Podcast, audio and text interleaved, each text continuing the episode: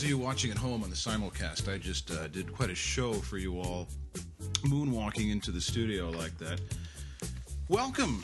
Happy Friday, everybody. This is the Bitterness and Rage Show. Greetings and salutations. I am Rob, the professor of bitterness, the doctor of rage. Today we're rocking out to little Michael Jackson to, I guess celebrate's probably the wrong word, to but to acknowledge that it was five years ago, Wednesday, June 25th, that Michael Jackson left us way too early. I got a jam packed Elvis's colon like show for you today, everyone. This is the big fifth show. It's make or break time for the Bitterness and Rage show. And I want to thank all of you for listening for these past four episodes, today's episode, and any more to come. So, without you all out there listening, there is no Bitterness and Rage showgram. Today, it's going to be a big steaming pile of World Cup talk, the continuing saga of Carmelo Anthony and LeBron James. If we have time, this always seems to get pushed to the back burner because I'm trying to keep this to a nice, tight, compact showgram for you. But if there's time, we'll have the social psychology experiment in Kansas City. Uh, the QSR Spotlight. It's my nifty new name for the fast food news segment. If you still think there's a better name out there, do let me know as soon as possible. Uh, update on the White Castle contest and a special Hall of Fame edition of the Bitterness and Rage Show Dope of the Week. I want to say before we begin, happy birthday to my little brother Daniel. He's 34 on Tuesday the 24th, and I'm just making sure that you're listening, Daniel. So happy, happy birthday. That's as schmaltzy as I get, by the way. Uh, a million ways to contact the show or contact me at Bitter and Rage, at Bitter and Rage on the Twitter machines. Bitterness-and-rage at gmail.com. For those of you listening last week, I mistakenly said that my email address was the bitterness and rage show at gmail.com, but I'm pretty dumb. So it's at, excuse me, we just did the Twitter. It's bitter and rage at gmail.com, and of course, bitterness and rage at podbean.com, bitterness and rage.podbean.com.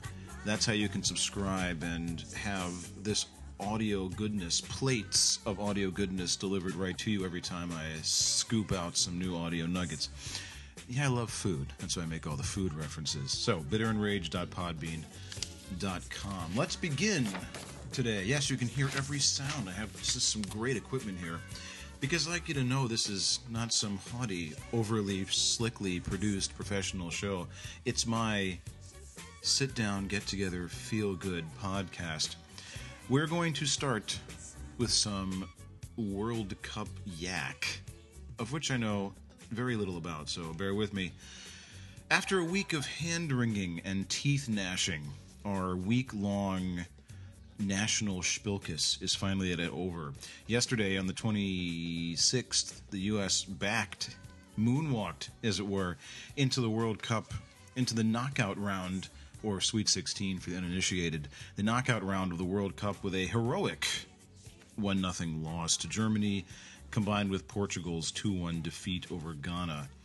Uh, they are in the knockout round by virtue of some complicated and frankly quite painful goal differential tiebreakers that knocked out Portugal and ushered in our round of 16 single elimination knockout round portion of the program.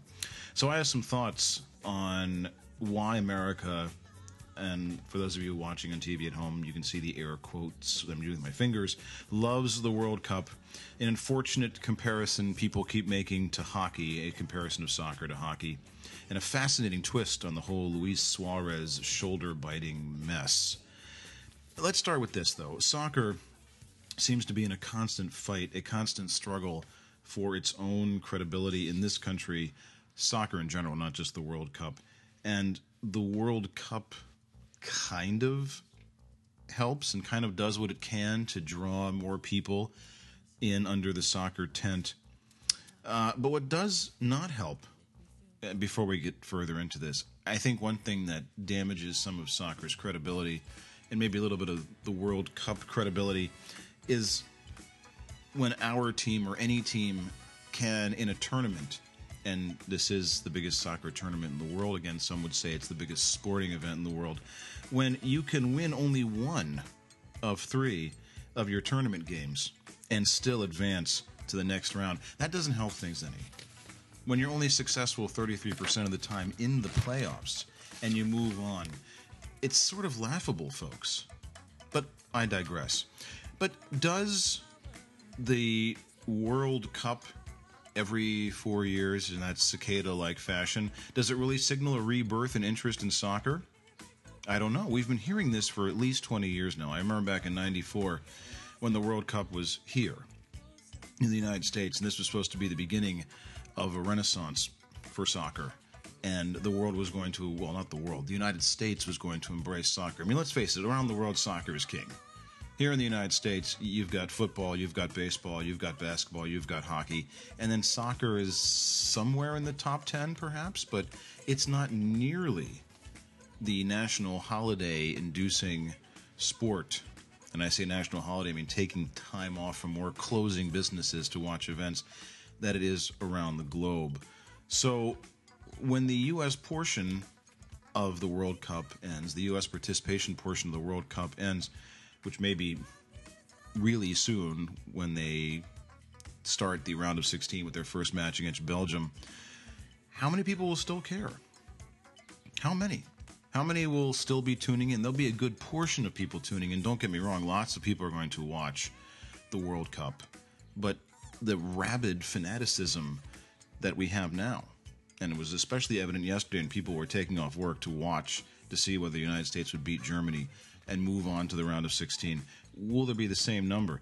It's, in my opinion, this this idea that the World Cup brings out the soccer fan in all of us is kind of false. It's kind of misleading. I think it's it's more patriotism and nationalism than anything else, not a sudden interest in soccer. See, folks, in the United States, we are very good at patting ourselves on the back and cheering ourselves on in any sort of contest. I mean, look at the Olympics. There's not rabid interest in gymnastics and swimming and track and field and curling and the other Olympic sports, except when the Olympics are on. I mean, if you put a group of people in a uniform that says United States of America, the red, white, and blue, the stars and stripes, people are going to watch it people will watch the sporting events, and there will be some that are actual fans of the sport and follow the sport and can tell you about it. But a lot of people are just there rooting their country on.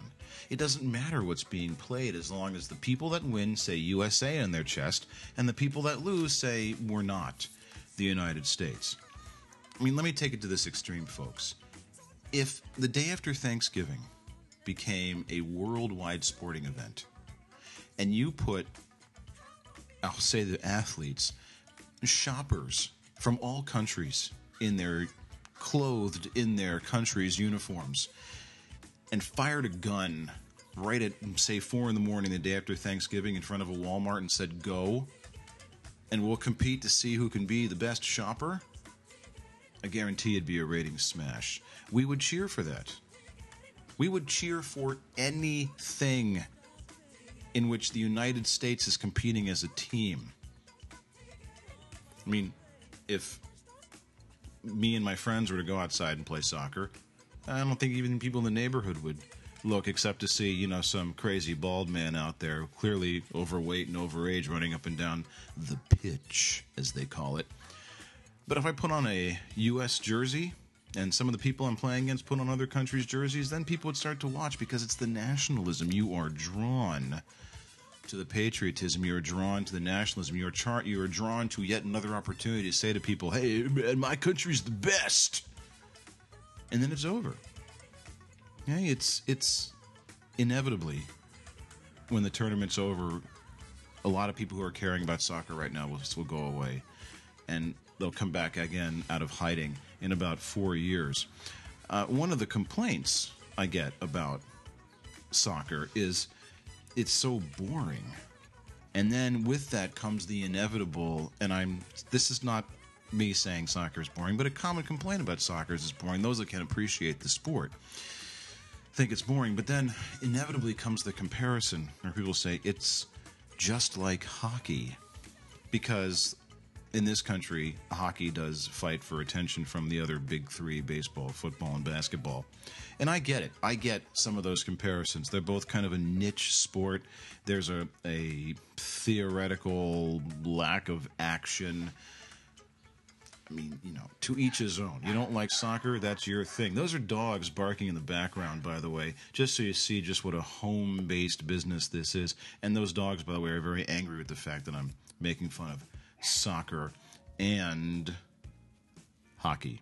So, I get it. Lack of action, niche sport, hard to understand the rules, etc., etc.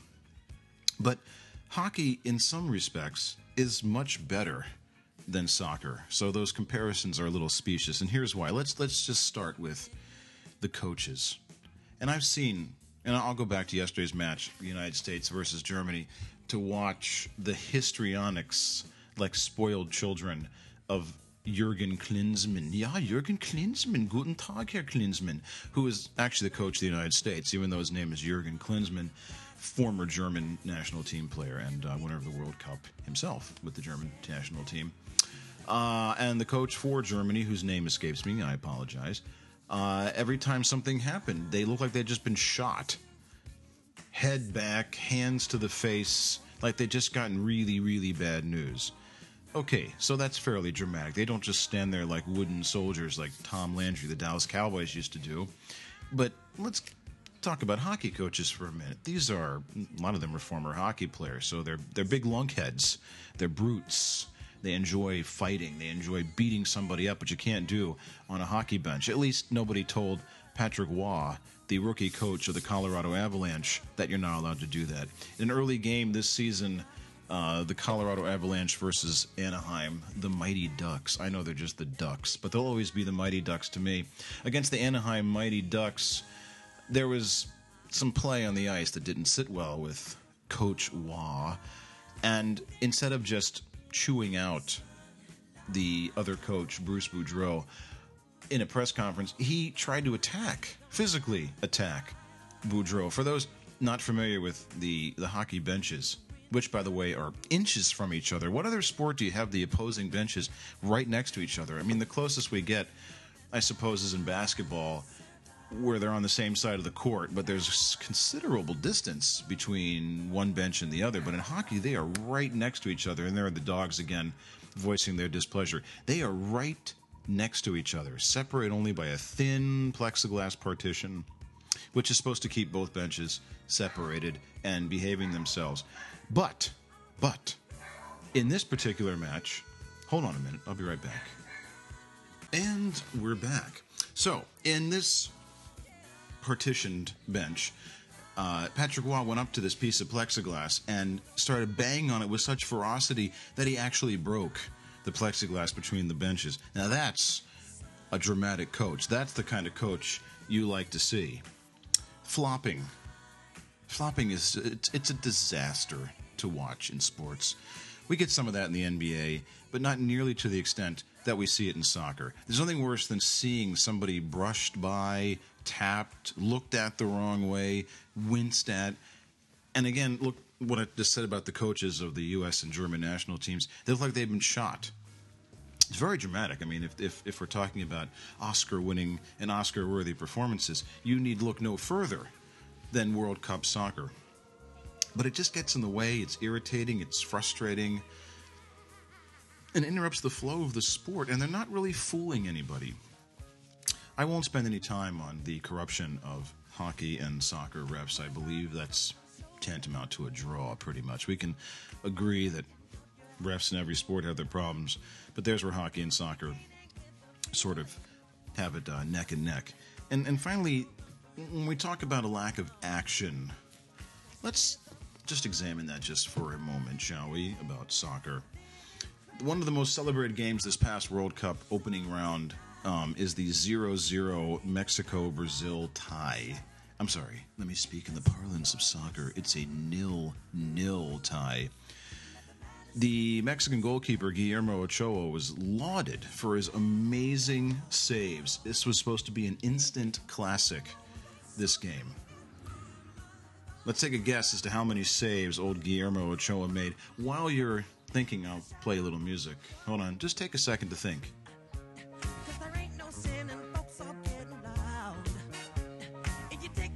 You have the answer yet? Anyone? If you said single digits, you came pretty close. It was seven, seven saves that he made. Seven shots on goal in 90 minutes without the extra time, the stoppage time. I'm not going to spend any time in this show trying to figure that part of soccer out. Seven. And I'm not saying that though the saves weren't great, weren't athletic, weren't acrobatic, weren't all world kind of saves. But let's talk about this past Stanley Cup playoffs in which the New York Rangers were eliminated uh, or beaten 4 1 by the Los Angeles Kings. In the Stanley Cup finals and the Eastern Conference finals, there were numerous occasions in which Henrik Lundqvist, the goaltender, the great all world King Henry, the goaltender of the New York Rangers, future Hall of Famer, there were a number of occasions which he made 40 saves, 40 plus saves. Okay, so six, seven saves doesn't feel like action. 40 saves just going in one direction. A lot more shots on goals. It just feels like there's more action in a hockey game than there is in a soccer game. Right? So, however, I will give you this. There is one area in which soccer does have it going on over hockey, and that is creepy injuries. Every sport has injuries, but soccer has reached a new low in creepy injuries. Luis Suarez of Uruguay uh, took a bite out of the shoulder of Giorgio Chiellini of Italy in Uruguay's 1 0 victory over Italy in this past uh, World Cup. Uh, you don't really see that in hockey. You don't see guys getting that intimate with other players in hockey. Taking a bite, that's. Uh, I'm speechless. Ugh. I mean, the mouth, the human mouth, you know, use your arms as a weapon, your fists, your feet, but don't use your mouth as a weapon. By the way, uh, after Suarez took a bite out of Chiellini and they both fell to the ground, it was Suarez who acted like he'd been the one who was injured. I mean, Chiellini, sure, he was injured, wanted to show everyone pulling down his jersey, his kit, wanted to show everybody where the bite marks were, but why Suarez is flopping and rolling around the ground as though he'd been injured is just par for the course in soccer. Uh, the discipline, though, of this particular action is is something that must be talked about. In hockey, you bump a ref, you get thrown out of a game. You blindside a player, you can get a five minute major penalty and then perhaps further discipline. But in the game against Italy, Suarez did not even get a penalty. So you take a bite out of a player, you get super creepy up close and personal with a player, and you get nothing. No yellow card, no red card, no color card whatsoever. I mean, later on, Suarez would be punished um, by FIFA, and I don't want to spend any time on that. But he's out of the World Cup and, and four more months of FIFA sponsored uh, activity. Uh, instead, though, uh, instead of spending any time on how bad it was and whether or not he should have been punished right then and there and how creepily disturbing it was, let's talk about one person who has benefited from the Suarez taking a bite out of crime action.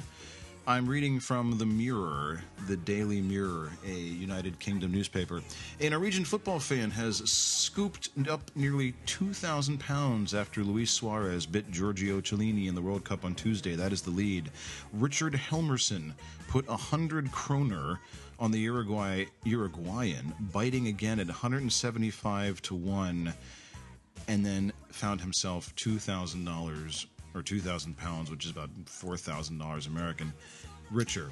So, of all the things you can bet on in sports, and we talk about how you can bet on all kinds of prop bets in the Super Bowl, this guy bet money that a World Cup player who's been guilty of doing this before, Suarez is a total psychopath, but there's actually a place where you could bet money that a that Suarez would bite another player, and he walked away with four large from doing that. So not everybody loses in this situation. Sure, soccer takes a credibility hit. Suarez takes a hit.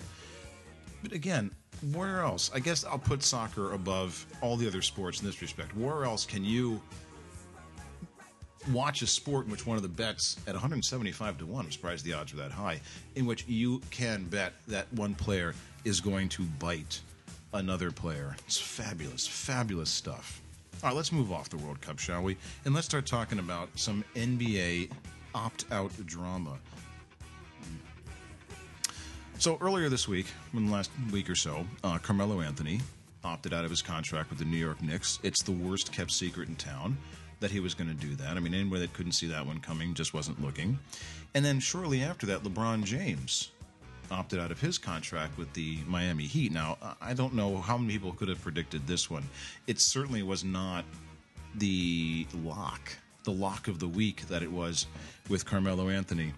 And and I addressed this a little bit last week about the best fit for Carmelo Anthony. Um, I don't know where the best fit for Anthony or LeBron James would be. Uh, I do know one thing, though, when it comes to LeBron James get it done quickly quietly, James. We don't want to party like it's 2010 again. If you look around the NBA landscape, and yesterday was the NBA draft, and there's plenty of places you can go for people who are a lot smarter than me to talk about who won and who lost the NBA draft. But lots of teams are clearing up cap space. Lots of teams are moving mountains in the hope that they can land one of these two fish Melo or LeBron James. And I don't want to spend any time on Carmelo Anthony's image. It's probably irreparably harmed. It really doesn't matter what he does at this point. But no one wants to see LeBron James lead his potential suitors on another dance like he did back in 2010.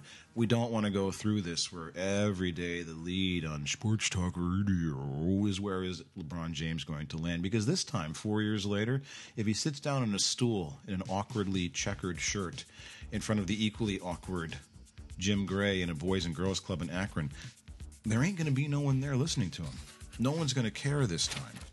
Okay, no one is gonna is gonna stop what they're doing and gather in sports bars like they did in 2010 to watch a man say, or he's going to, if you'll pardon the expression, take his talents to. This one has to be done less conspicuously, a lot more quietly, and a lot more respectful to both Miami and NBA fans and whomever else is out there. Just wherever you're going to go, back to Miami, to Houston, to Dallas, wherever Los Angeles, back to Cleveland, more on that in a moment. Just do it quietly. Just sign. Sign your contract. Have your agent release a statement saying you've decided to do X, Y, and Z with the rest of your career. But don't drag us through this dance of destiny again, like you did in 2010. And there's lots of theories out there about why this was done. Maybe he and Carmelo have been planning this all for weeks, and the two of them are going to go somewhere, or he opted out of his contract with Miami, and Wade and Bosh will do the same so they can take lower salaries and bring some better players in, maybe even Carmelo Anthony. Who knows? Who knows what's going to happen? It, there's one thing we've learned when it comes to the NBA is it's too unpredictable. Hey, but at least we're not talking about Donald Sterling. At least we're talking about something besides Sterling, something rather positive with the NBA. And my hat's off to the NBA uh, for the draft last night. It was a nice touch with the Isaiah Austin uh, mock draft pick. So good job. Sometimes there are some good stories in sports, and if you want to know what his backstory is, Google him up. It's quite a tearjerker. But the NBA did a nice job of looking out for him. So, uh, speaking of fairy tales and good endings and, and doing something nice, it would be great. I know all of us out there, we're all sentimental, all sentimental sports fans. It would be great if LeBron James returned to Cleveland. Then this NBA orchestrated fairy tale would have a happy ending. I'm not saying that's the best place for him. I'm not saying he should end up there, but a lot of people would be thrilled to see him end up back where he started. The problem is the Cavaliers have one of the great bad owners in sports. Ooh, cough button. Dan Gilbert. And when LeBron James left in 2010, he took out a full page ad, some open an open hate letter to LeBron James about how Cleveland, cue Gloria Gaynor music here, about how he would survive and Cleveland would survive and they'd win a championship before he did. How's that working out for you, Dan? It's a little late now to say, gosh, I'm really sorry, LeBron. Can't we just kiss and make up and still be the closest of friends? So that bridge has kind of been burned. I'm not sure James will go back just for just for that reason alone. Again, great story if he did, but I'm not sure that's that's really what's in the cards, NBA fans. So stay tuned. Uh, rest assured, one thing's for sure, for certain, that I will address it in my own unique and special way right here on the Bitterness and Rage show. One more thing before we get to the QSR spotlight, and I do have a couple seconds to talk about my psychological experiment. In my other life, I'm a high school teacher, and I every year I go out to Kansas City, Missouri, to grade advanced placement psychology exams.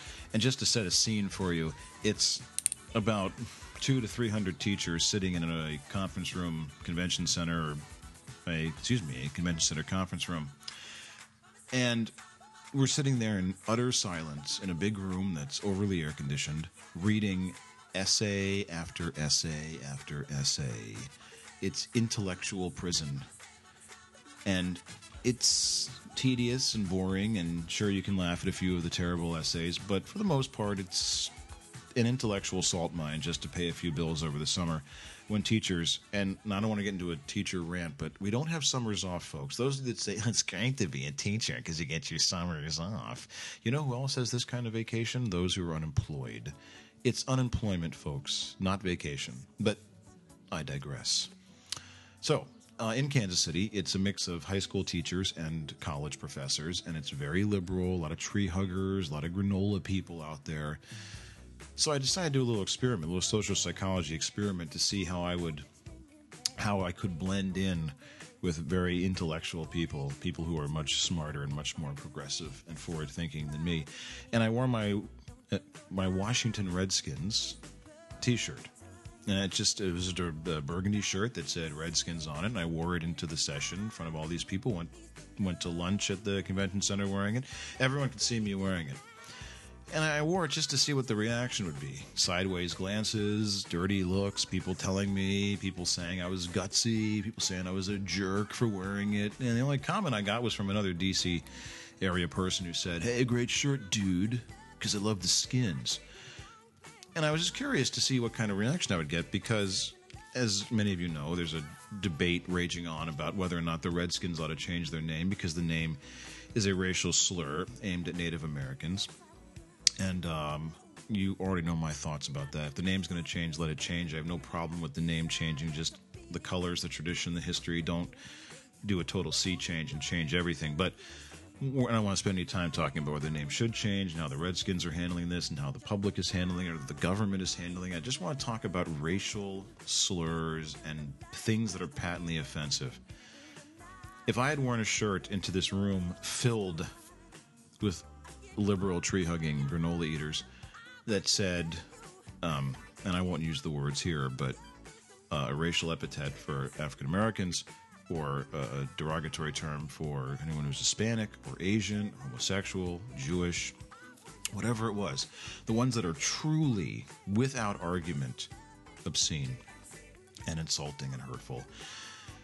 At best, I would have been asked to go back to my hotel room and change my shirt. And at worst, I probably would never have been invited back to grade these essays again. So it it just proves one thing, and I don't want to belabor the point, but it proves that with this issue about the Redskins name and the name Redskin, it, again, if it's offensive to people, it's offensive. It's not. The issue here is that it's it's a complicated issue. Whether they should change the name or not is complicated. Whether or not it's offensive is complicated, this term, because it's not as obviously and openly offensive.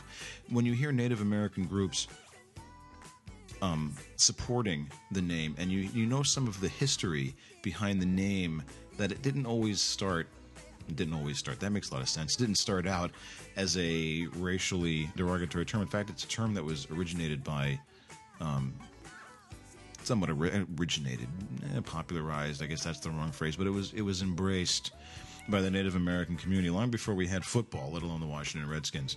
So we must be careful about things that we say are obviously offensive. We must hear all sides of the story.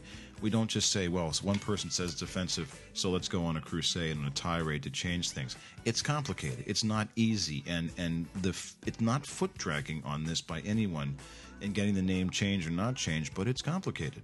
It's, and I'm not saying this little experiment speaks for everybody. It's certainly not a representative sample of the country, but enough people have spoken out for and against it that whether this word is offensive enough to stop using on a professional sports team, it's complicated.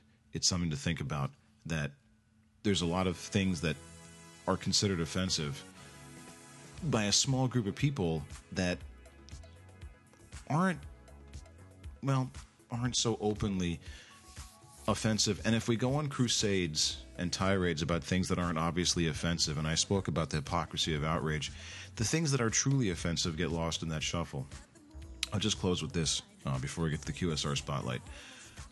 Adam Richman, my hero, Adam Richman, my man crush, uh, the former Man vs. Food host, recently got into some hot water because on his Twitter page, I believe, he was talking about thin inspiration because after years of abusing himself on Man vs. Food, he'd gotten a smidge out of shape and he was talking about thin inspiration.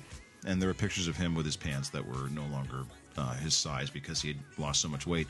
And he got in trouble with um, people who were uh, supporting victims of anorexia and bulimia that he was glorifying thin, and this was offensive to those who suffered from anorexia and bulimia, which, believe me, there's nothing funny about those diseases and those disorders. But wanting to be thin is not offensive. Using the word thin is not offensive. And I don't want to spend much more time on this, but he apologized to anyone he offended. My favorite kind of apology, by the way. I'm sorry if you were offended. He apologized to those he offended for using the word thin. And that makes you just step back from all this and say, well, if this is offensive and it's laughably offensive and it's a small and, it, and it caused this kind of an outrage, then what gets lost are things that are much more and much much more offensive and much more obviously offensive. So it's complicated, folks. This name change issue is not as simple as many people would think. The bottom line is the name will change when it's financially uh, successful, not successful, financially beneficial to little Danny Snyder, the owner of the Washington Redskins. All right, let's dive into some fast food news with the QSR Spotlight uh, real quick. And I also want to address before we leave the White Castle Crave Mobile contest. Just some good news for some heavy eating, heavy fast food loving folks like myself. Uh, Wendy's is bringing back its pretzel bun, the pretzel bacon cheeseburger, and the pretzel pub chicken sandwiches. Good times. Subway Canada. Now, see, this is where Canada gets its revenge on the United States. They're introducing a lobster sandwich hopefully that migrates its way down to the United States. But for those of you that are planning a trip to Canada, chunks of lobster meat from Atlantic Canada, lightly mixed with mayonnaise, delicious. The Subway lobster sandwich. Where are my Nutella fans out there? Carvel, of America's favorite ice cream shop, starting on Monday, is going to introduce their Nutella, the hazelnut spread Nutella, their Nutella line of Carvel ice creams. Let me just give you a, a little smidge as to what they're planning on doing. Uh, hand scooped chocolate ice cream layered with Nutella hazelnut spread and Carvel crunchies. Sounds like something very creepy. Uh, then topped with Nutella. Soft serve ice cream made with Nutella hazelnut spread. The Sundae Dasher with bananas. Layers of soft serve made with Nutella hazelnut spread and Carvel crunchies topped with whipped cream and Nutella. Delicious and oh so nutritious. Uh, Long John Silver's is hosting a nationwide free food giveaway tomorrow. So get to. That would be June 28th. Those of you listening to the podcast about a week or two or a month or a year from now, this will have absolutely no meaning to you. I apologize. That's June 28th, 2014. Please don't listen to this next summer and, and make plans to invade Long John Silver's.